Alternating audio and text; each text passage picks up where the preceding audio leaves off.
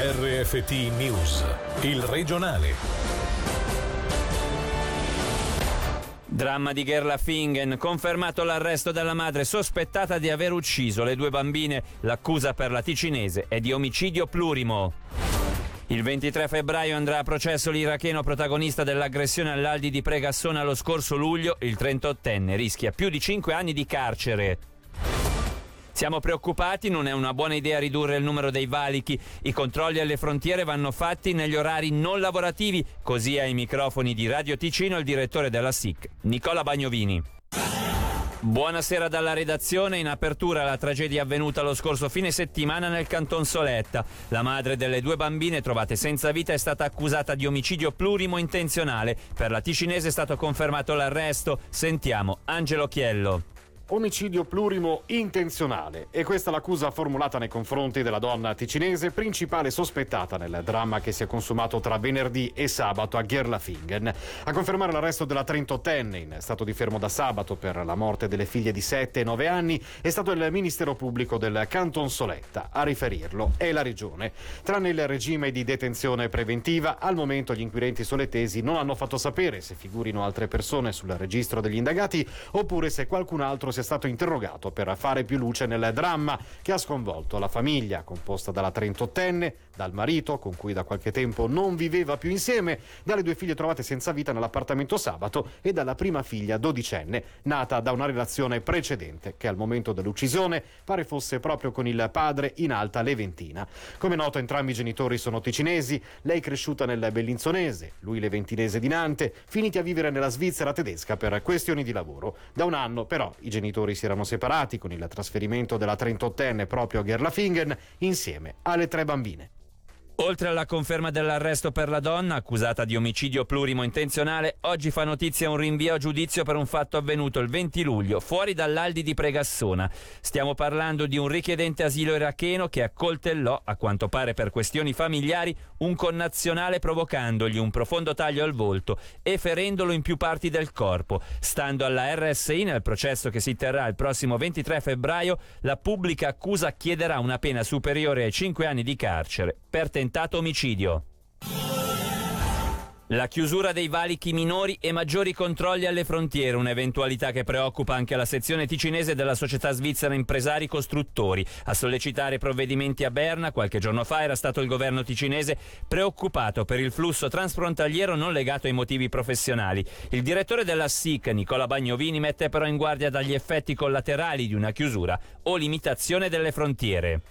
Siamo preoccupati e riteniamo che non sia una buona idea quella di ridurre il numero dei valichi. Se bisogna fare dei controlli lo bisogna fare durante le fasce d'orario non lavorative, ci sarebbero quei controlli per gli spostamenti non per motivi di lavoro. Questa posizione l'abbiamo espressa più volte al Consiglio di Stato e siamo anche intervenuti a Berna. Abbiamo detto di fare attenzione a questo tipo di provvedimenti perché sarebbero molto nocivi per il traffico, per lo spostamento dei nostri lavoratori. Vorrei parlare di sicurezza sui cantieri perché i sindacati sono usciti dopo purtroppo quella tragedia che c'è c'è stata su un uh, cantiere nel uh, Sottoceneri, ma si parla di sicurezza sui cantieri anche per il Covid. Purtroppo l'anno è iniziato male con un infortunio mortale che ha lasciato tutti molto dolorati. Noi dobbiamo cercare di lavorare a livello di prevenzione, di sensibilizzazione degli operai, di promozione della cultura della sicurezza a tutti i livelli, dal direttore d'impresa fino all'ultimo operaio presente in cantiere. Soltanto se tutti lavoriamo nella stessa direzione riusciamo ad ottenere dei risultati positivi. E anche il discorso del Covid rientra in questo questo principio. Le misure sono state anche un po' inasprite settimana scorsa, dobbiamo anche noi fare tutto il possibile affinché soprattutto questa nuova versione più contagiosa non abbia ad entrare nelle aziende, altrimenti sarebbe un pericolo per tutti.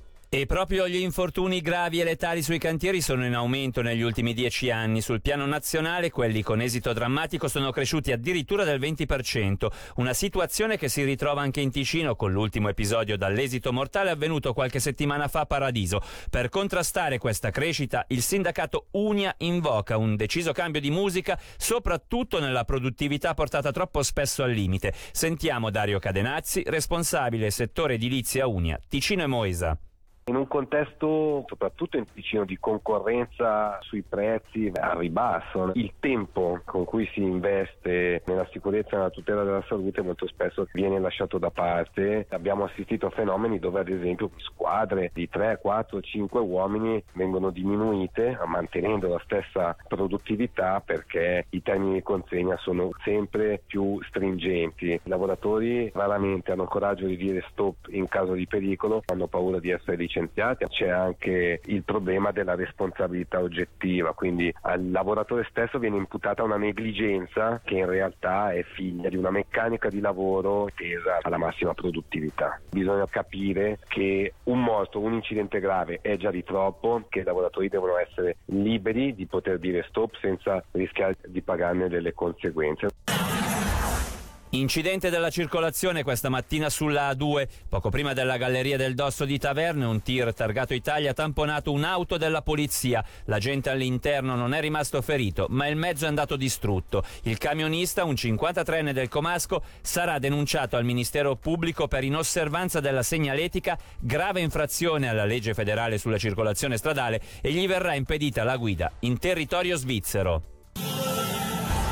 La patacca e Illumina il cammino sono due delle iniziative che il Carnevale Nebbiopoli di Chiasso ha creato per far sentire la propria vicinanza in un momento dove la pandemia non permette il regolare svolgimento della manifestazione carnascialesca che era programmata dal 28 al 31 gennaio. Oggi pomeriggio il suo presidente Alessandro Gazzani è intervenuto in diretta sulle nostre frequenze per spiegare in cosa consistono questi due progetti.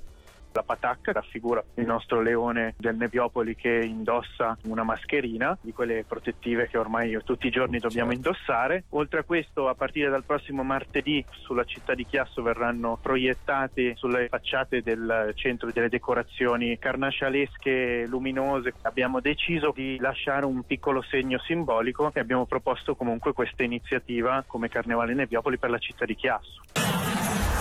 Chiudiamo col calcio. Ieri è arrivato il secondo capo stagionale del Lugano in campionato contro lo Young Boys, dopo quello con lo Zurigo, sempre in casa, datato 13 dicembre. La gara coi Bernesi ha segnato il debutto in maglia bianconera di Abubakar, entrato al 73esimo al posto di Mattia Bottani.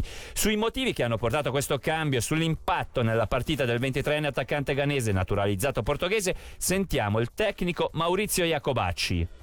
Ci tocca giocare contro Sangallo domenica, Buttani eh, sappiamo che dobbiamo fare sempre attenzione con lui perché lui eh, dà sempre il massimo e a volte supera certi momenti dove effettivamente può rischiare di prendere un infortunio in un qualsiasi momento. Poi perché fuori abbiamo dei giocatori che sono simili a lui come può essere Abubakar. Non è facile entrare in queste circostanze. Poi a lui si deve dare veramente del tempo per inserirsi molto bene, per capire un attimino i movimenti dei compagni, i movimenti da fare, però è sicuramente un ragazzo che potrà sicuramente dire la sua nelle prossime partite. Per oggi l'informazione finisce qui. Dalla redazione e da Davide Maggiori, l'augurio di una buona serata. Il regionale di RFT, il podcast su www.radioticino.com.